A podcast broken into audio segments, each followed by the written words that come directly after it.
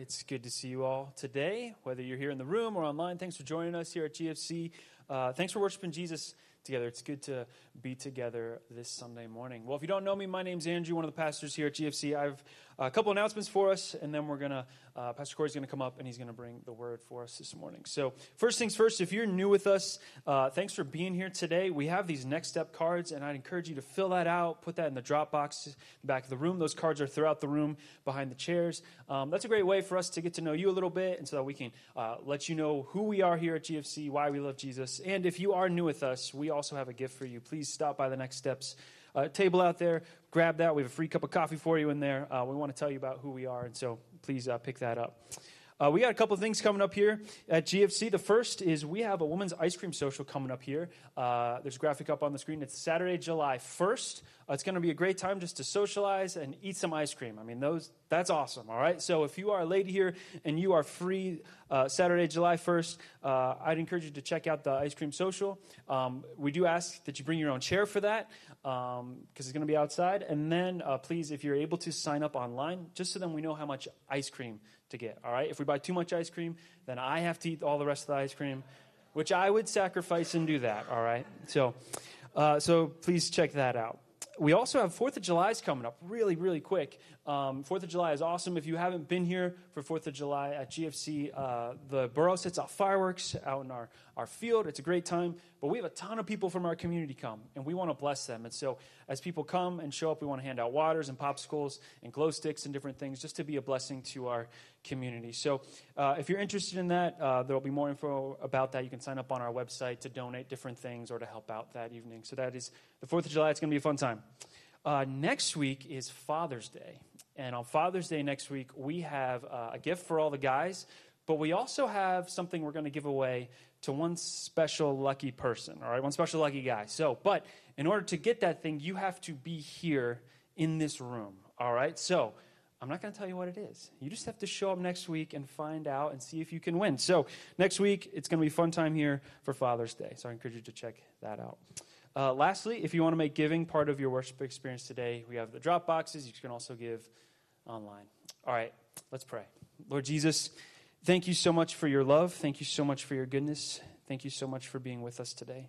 Pray and ask that you work in our hearts as we sing these songs and as Corey comes and preaches, Lord, might we just pause and think about you? Might you be the one that we live for? Might you be the one that we long for? Prepare our hearts for what you have in store for us this week. In your name I pray. Amen. All right, well, thanks, Andrew. Uh, great to see everybody. Thanks again, like he said, for joining us, whether you're here uh, in the room or you're watching online. Maybe you're watching later, you're listening in the car as you're driving. Thanks for keeping up with us in this series. And we've been going through our summer series, and it's been called Soundtrack. So you can see kind of the tagline there on the screen uh, The truth you believe will produce the fruit you see.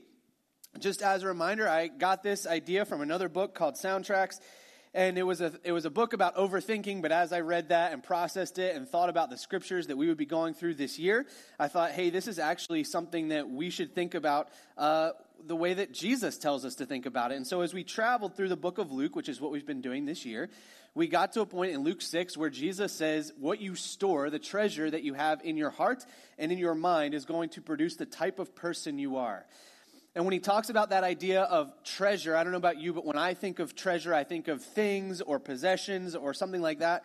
But when he uses that word treasure, he uses the same word that we get the word thesaurus from.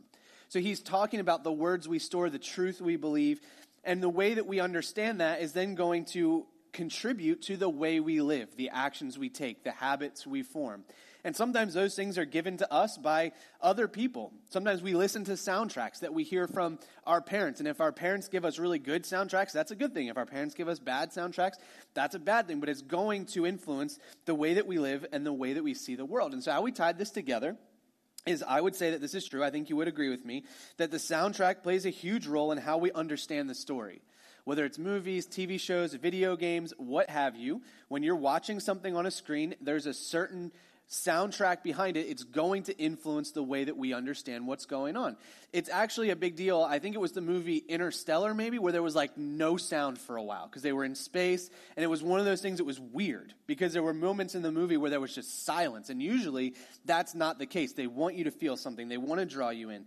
So the soundtrack plays a huge role in how we understand the story and the truth we believe about ourselves, about God, about the world is going to influence the way that we live out the story we understand. So then, when Jesus starts to talk about certain fruits not coming from other things, we don't expect oranges from apples, and he talks about figs and thorn bushes. He talks about then the fruit we produce comes from that treasure we store. And so we tied the line to Galatians 5 and the fruit of the Spirit. And this is what it says in Galatians 5 verses 22 to 23. But the Holy Spirit produces this kind of fruit in our lives love, joy, peace, patience, kindness, goodness, faithfulness, gentleness, and self control. There is no law against these things. And so today you see the word on the screen that's highlighted is patience. We're going to talk about patience. And if you missed the last few weeks, we've already talked about love, joy, and peace. I would encourage you to go back and to listen to those weeks.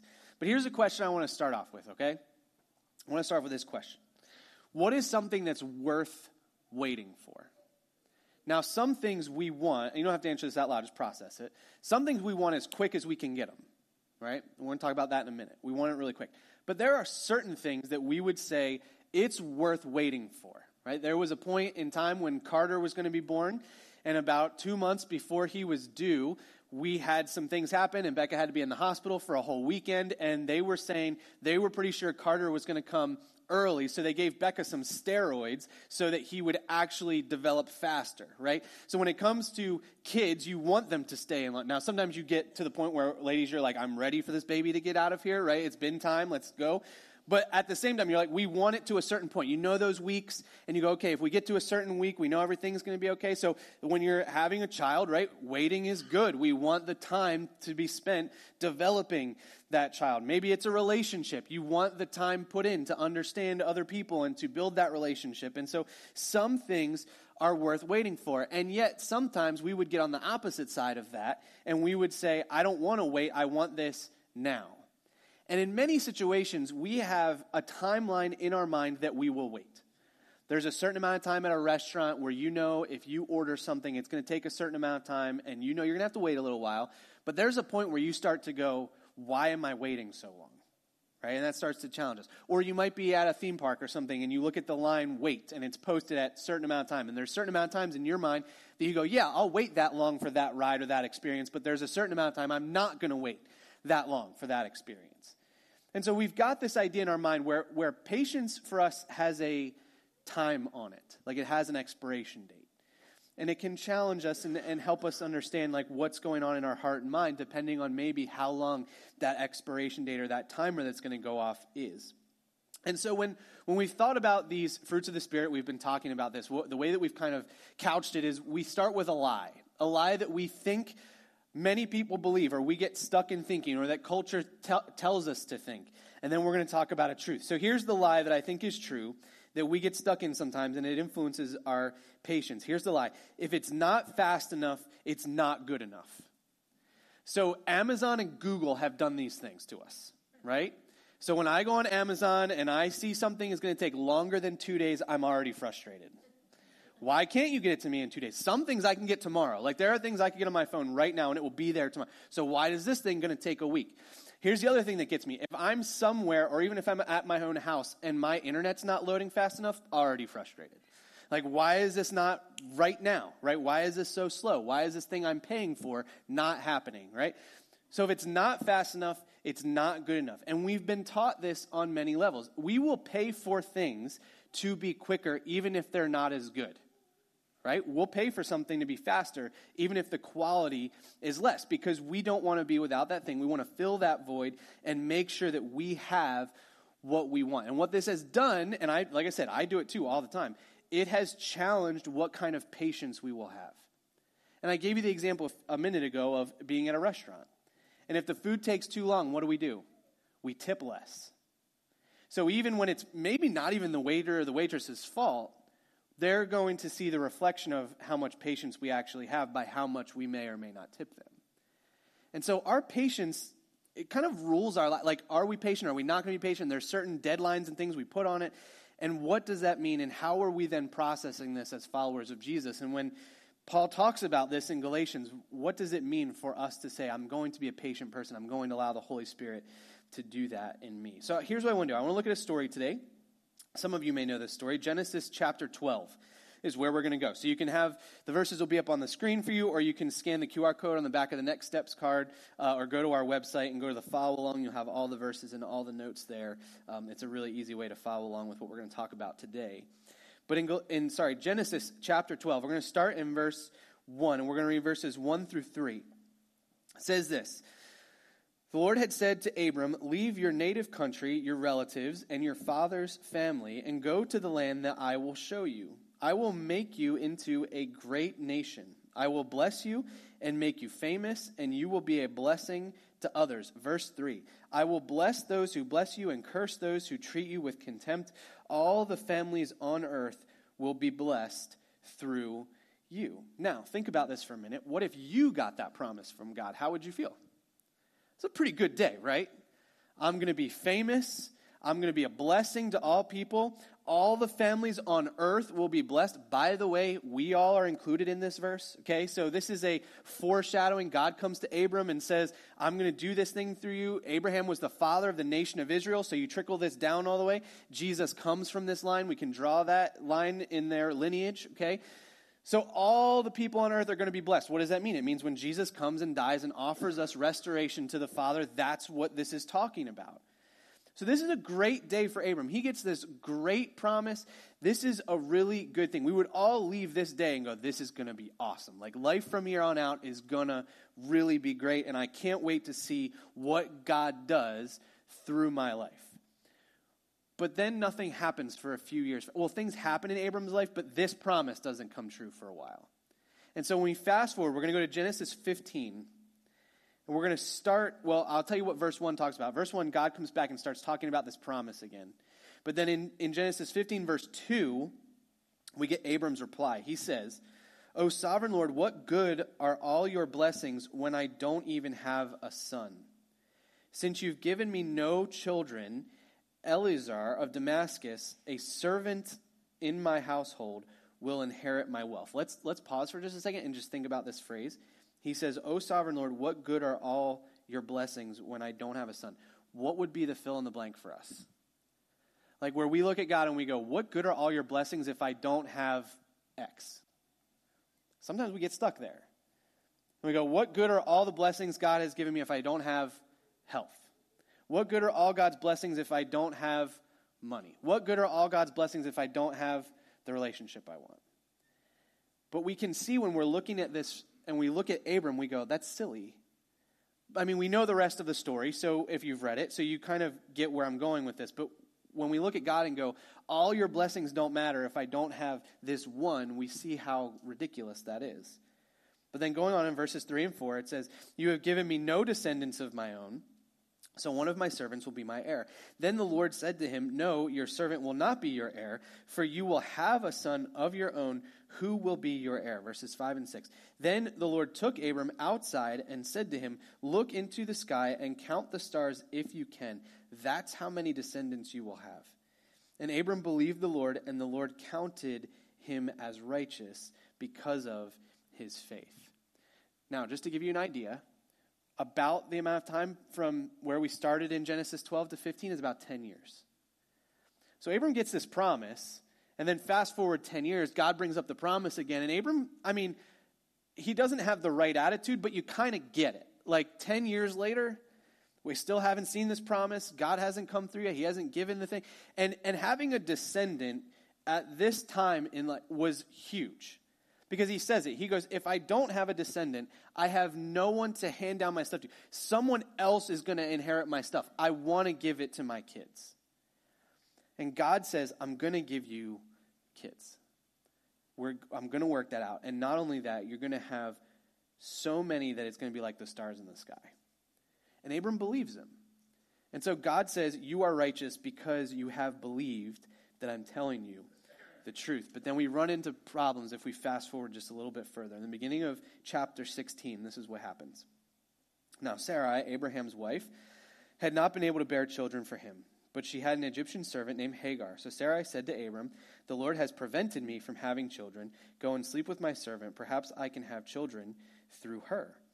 And Abram agreed with Sarai's proposal. Verse 3 So Sarai, Abram's wife, took Hagar, the Egyptian servant, and gave her to Abram as his wife. This happened 10 years after Adam had settled, sorry, after Abram had settled in the land of Canaan.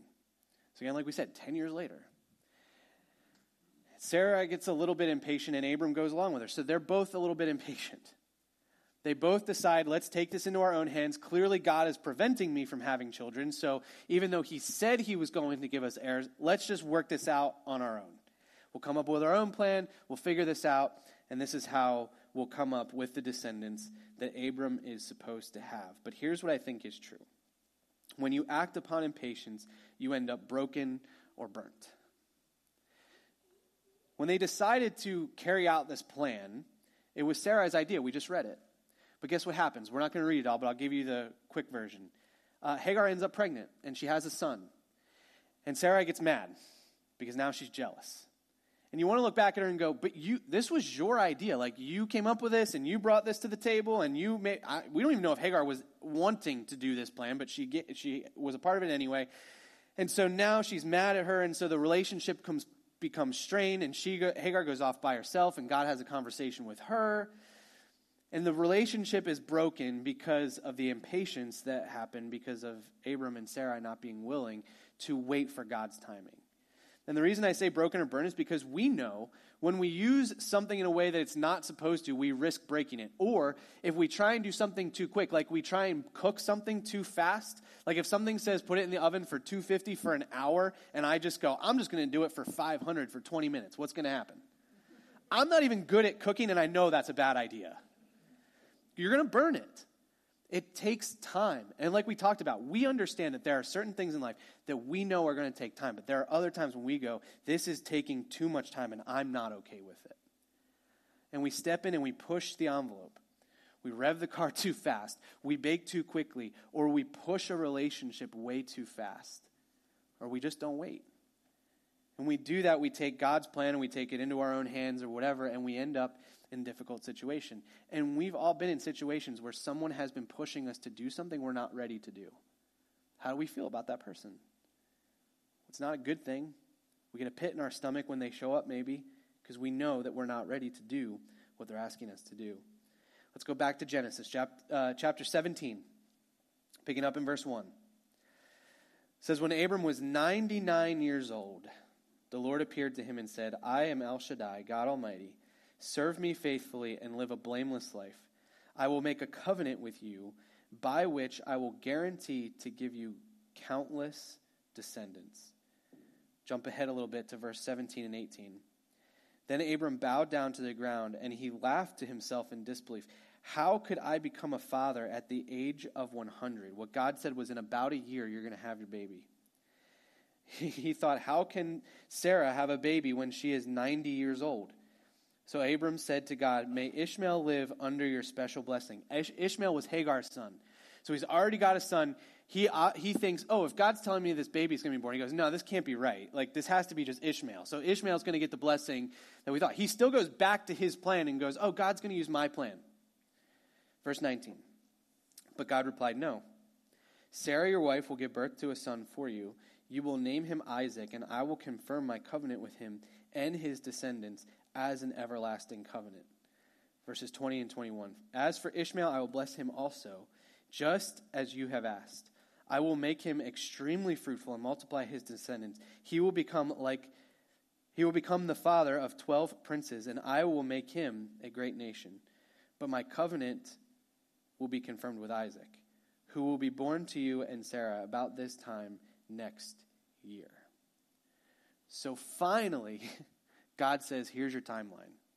This is when it's going to happen. And Abram's still, Abraham now at this point, because God changes his name there in chapter 17, he still doesn't quite believe him. But God says, no, no, no. My plan is the right plan. And, and here's what we have to understand God's timing is rarely quick, but it's always right. I don't know many situations where, I've not heard many stories, now some exist, where people have leaned into what God is going to do, or they felt like God was leading them to a place, and God just did it like that. Usually, it takes time. It takes people showing up. It takes investment of their own time. It takes investment of relationships. It takes faithfulness with little before you get to much. Like, God takes time to walk through it, just like He did with Abraham. And so we know that it's not going to be quick all the time, but it's always going to be right. This is hard because we want what God has promised, or we at least want what God, what we think God has promised. Or we want what we think we're owed because we've followed God for so long. We've done, we've, you know, we think we've been obedient, we've done what His Word says, and so we want the blessing of that. And so we wait for that, or we try and wait for that, or we want it to come faster, and we, we wait and we wait and we wait, and we, we think maybe God's not there, He's not listening to us. He's rarely quick, but He's always right. But, but here's where I want to help us understand this, okay? In Romans 8, verses 27 to 28. This is, this is where I think we can really parse this out and understand. Says, The Father who knows all hearts knows what the Spirit is saying. For the Spirit pleads for us believers in harmony with God's own will. And we know that God causes everything to work together for the good of those who love God and are called according to his purpose for them. Now, if you've been in church for a while, there's a phrase in here you've probably heard more than the rest of these verses. And it starts at the beginning of what's verse 28. It's not there on the screen, but it says, And we know that God causes everything to work together for the good of those who love God. And we almost hear that, and it's almost like there's a period at the end of that verse, or at the end of that sentence. There's not. Here's the key in understanding this verse. If you've seen it, you might have seen it on art, you might have seen somebody post it, you might have seen somebody tweet it. I don't know. Here's what we have to understand we have to look at the context of this verse to understand what this means. So let's just start back at the verse at the beginning of verse 27. It says, And the Father who knows all hearts knows what the Spirit is saying. God knows our hearts. He knows what we need. He knows what the best plan is. He's not oblivious to all that. So when we show up and say, God, I really feel like I need this, He doesn't show up and go, I had no idea you were thinking that. Right? He gets it. So then let's keep going. It says, For the Spirit pleads for us believers in harmony with God's own will. That's a very important sentence. Because what we understand through Scripture is that the Spirit intercedes to God with, for us. So, like when we don't know what to pray, when we don't know what to do, if we have the Holy Spirit, He's connected to God and helping us understand, and helping bridge that gap to help us understand and help God understand too. So, here's the thing though He says, in harmony with God's own will. This is not, I show up with a list. We kind of talked about this last week and God just expected to do the things I'm asking him to do. This is me coming along the same will as God, like understanding what God's will is and then coming alongside that.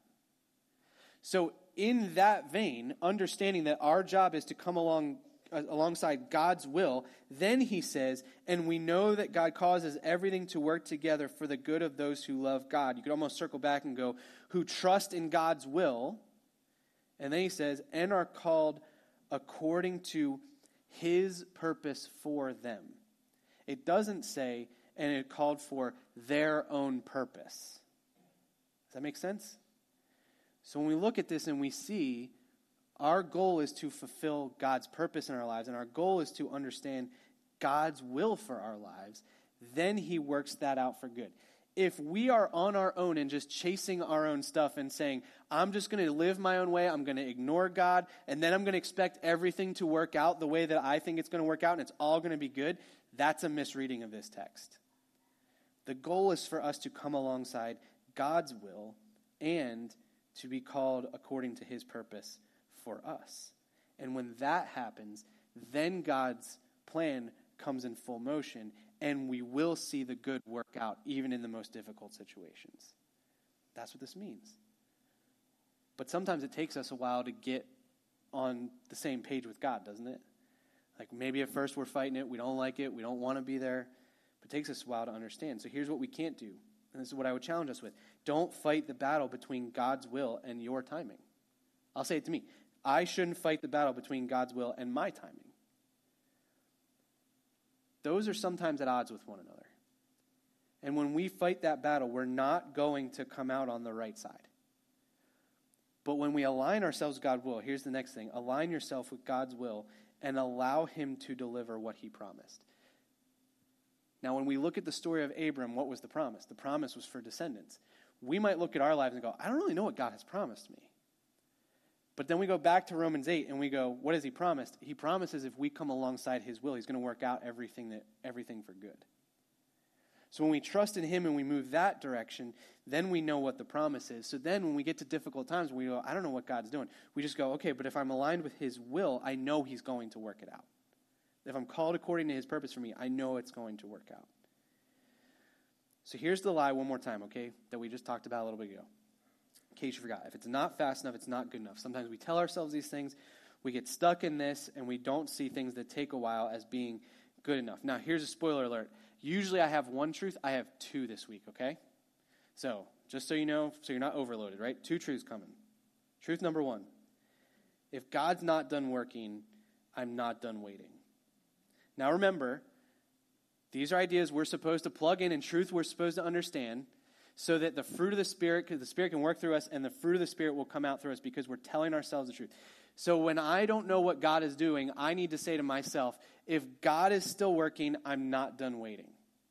If I'm not seeing the result I think I should see, I'm not done waiting. Or I think God is doing, or I don't see all the pieces put together yet, I'm still going to wait. I'm going to trust Him. I'm going to believe He's coming through. This is what Abraham, yeah, Abraham and Sarah should have done. Right? They should have waited. They should have trusted him. They should have said, if God's still working, we're not done waiting. Even though the situation seemed po- impossible, right? Abraham laughs when God says, Your wife's going to have a baby. He goes, We're so old. How can this happen? And God says, No, you don't understand. What's, what you think is impossible is completely possible for me. And there's a few verses in Scripture that talk about waiting. Uh, Psalm 27 14 says this Wait patiently for the Lord. Be brave and courageous. Yes, wait patiently for the Lord. That middle sentence is interesting. Be brave and courageous. What does that say to us? Waiting is hard.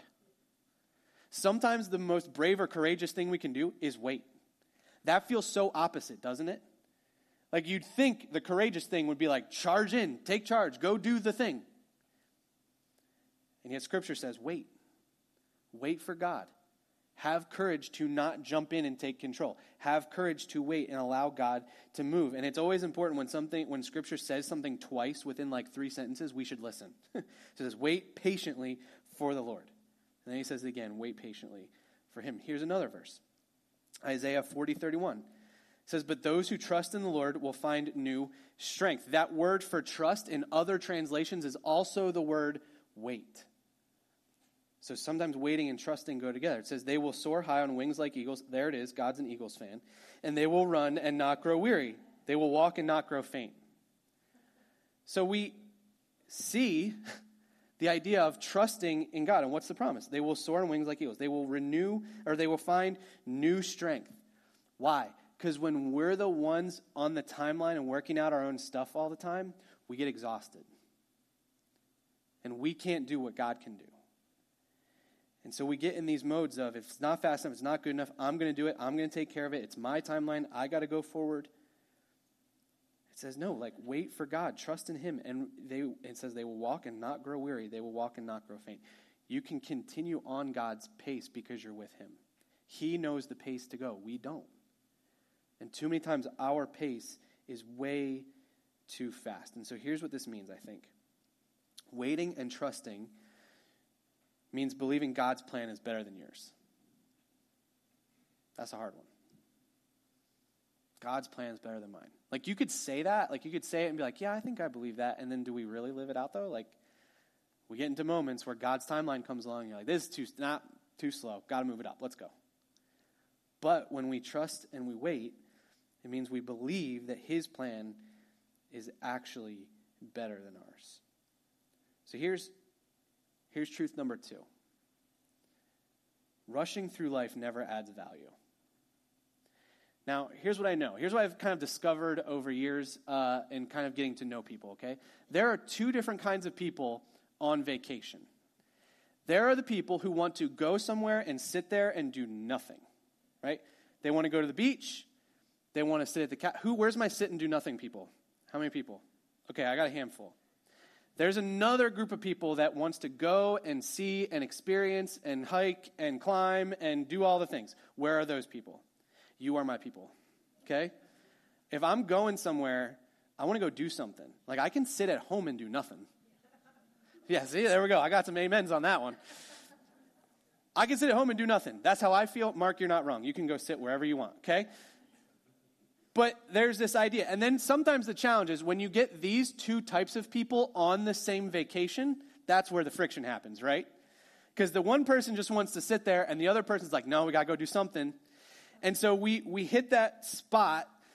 And what it feels like, too, right, to maybe the person who just wants to sit, is the other person is rushing through everything. Like, I need to sit and I need to wait and I need to just be here.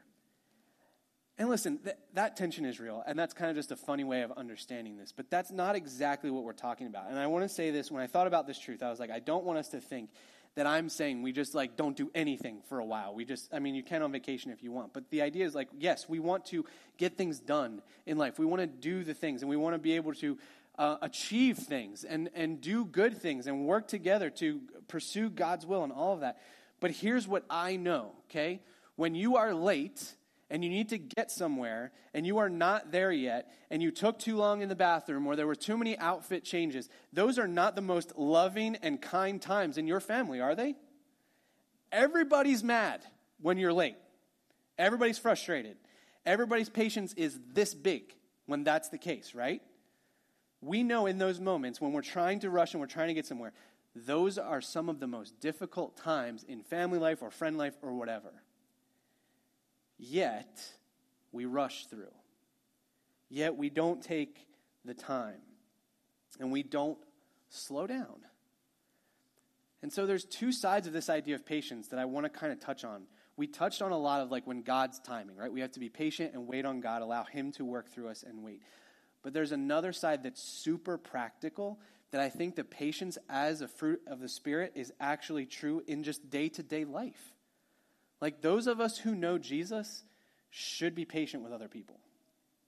It should. It should be different when we show up and things take longer and the person behind the customer service desk is having a hard time. Like it should be different when we interact with them. We should have more patience than them. So, how does that work? And what does that look like? And this is what I think can help us understand. G- giving the gift of time will always build relational equity.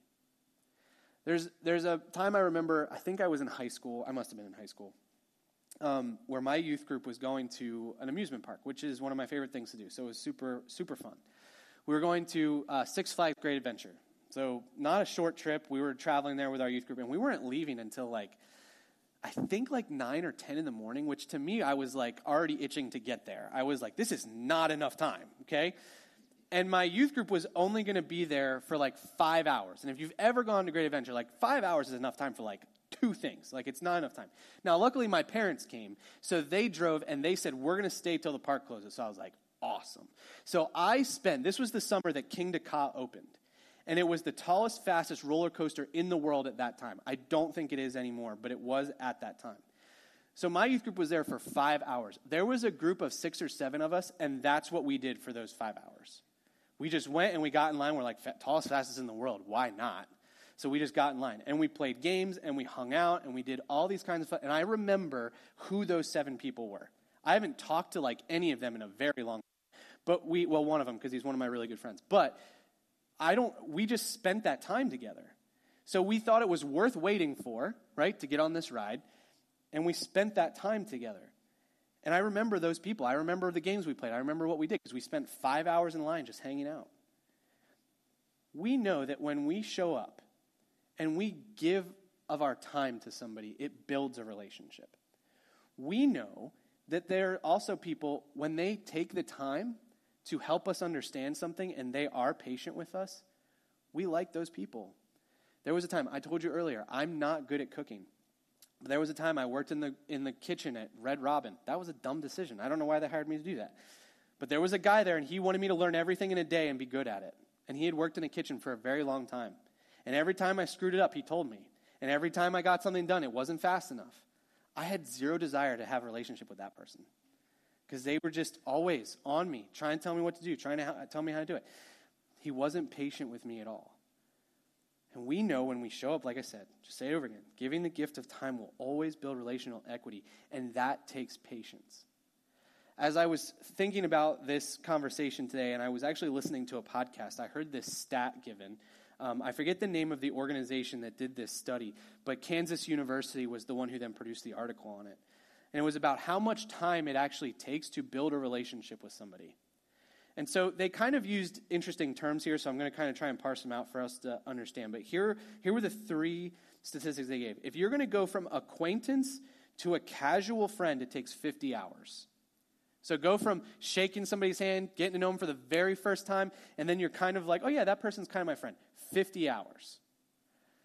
Then, if you're going to go from casual friend to friend, someone you might like invite to something at your house or you might invite to go hang out with you somewhere, 90 hours of time spent. Then, if you're going to go from a friend to a close friend, 200 hours. That's 25 full workdays just spent getting to know that person.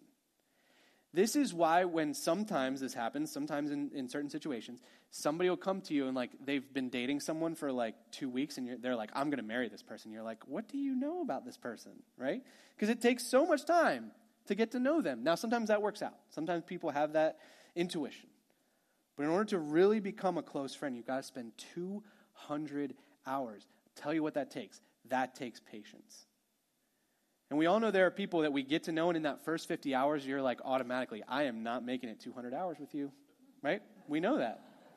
It's not happening. But there are some people that we get to know in that first 50 hours. You're like, I could spend all day with you. I could hang out. We could go on a trip together. We could spend time in a car ride. And I would not be frustrated by that. And we get to that point, and those people are the people we know the closest. And here's what I think trust and patience go hand in hand. When you trust somebody, if you know them super well, you are more patient with them.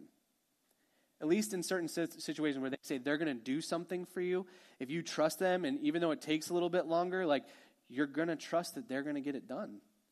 They're going to be the person who comes through because you know them. You trust them a little bit more.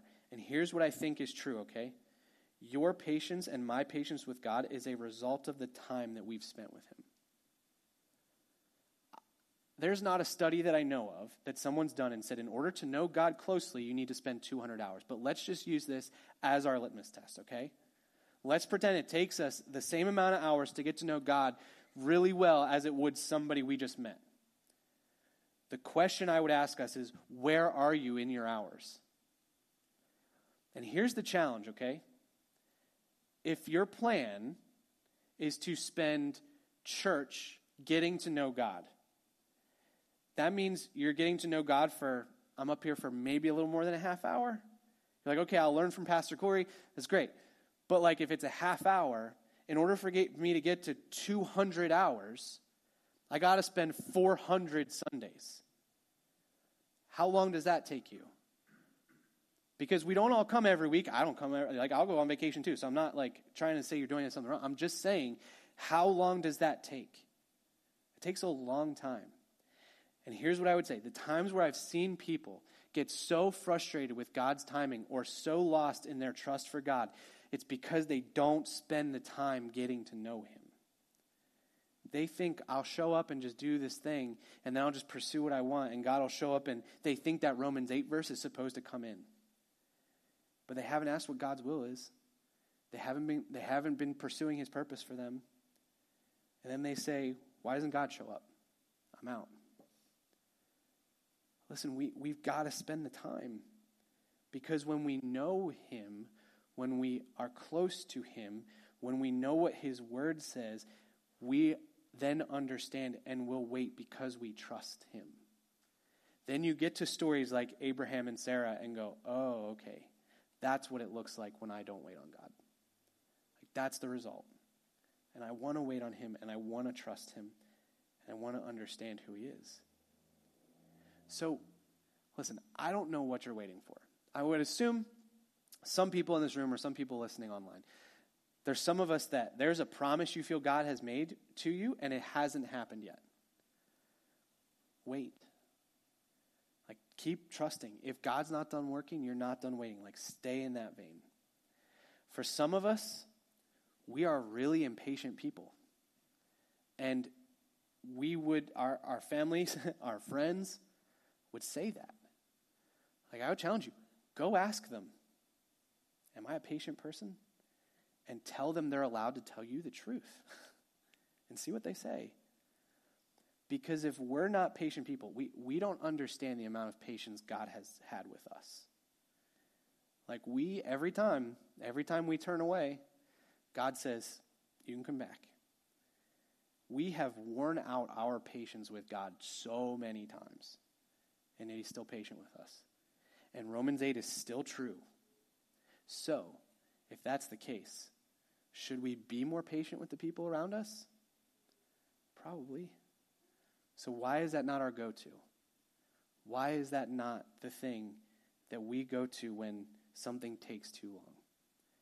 Just because it takes longer than we think it should take doesn't give us the right to be impatient with people when God is so patient for us. So, trust Him. Trust God in His patience, or in His timing, and be patient with Him. And be patient with people around you. I'm telling myself the same thing, so that we can reflect patience, the patience of God to other people.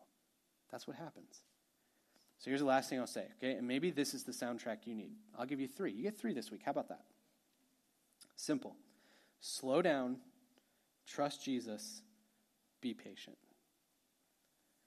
Like, whatever soundtrack lands for you, whether it's if God's not done working, I'm not done waiting, or rushing through life never adds value, or slow down, trust Jesus, be patient. And I'm going to remind you, like I said this weeks ago, I'll remind us of it. Say this to yourself at the beginning of the day. See, see what happens. Say it before you go to bed. Say it when you get in the car. Say it when you brush your teeth or whatever you're going to do. Try and remind ourselves of this and be patient. Summer's a good time to practice patience.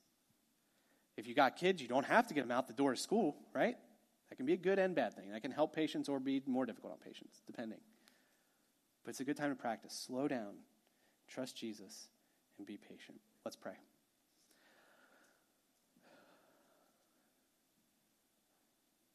God, we thank you for the gifts of the fruit of the Spirit. And it's easy, it would be easy, I think, to kind of read that list and go, yeah, I'm good at like three of these, and then we kind of ignore the other ones. But I think patience is one of the ones that's probably difficult for many of us. Because we live at a time where speed is everything. If you can get there fast and you can get there right, that's, that's the right way to do it. And that can create a spirit in us that says when it's not fast enough, when it's not good enough, we have the right to take out our impatience on other people. We have the right to take out our impatience on you. And God, I ask that we would be willing to wait when you ask us to wait, that we would trust you and not try and take your plans into our own hands, but that we would listen when you say, just wait, it's coming. And I pray when it comes to interactions with other people that we would learn to be patient. That maybe we would have the opportunity to sit down with someone close to us and just say, Am I a patient person? And, and we'll listen to what they have to say. And I pray that we would be patient because you're patient with us. And we would show other people how patient you are with us by the way we interact with them. I pray for us as we continue to kind of put these fruits of the Spirit one on top of the other. They kind of are starting to mesh. Uh, and love and joy and peace and patience kind of flow together. And God, I pray that you would continue to work in us to help us be people who exude these things, that we would allow the Holy Spirit to move in us, and that our first response in, in situations where we need patience would be to show the kind of patience you have for us. In Jesus' name, amen.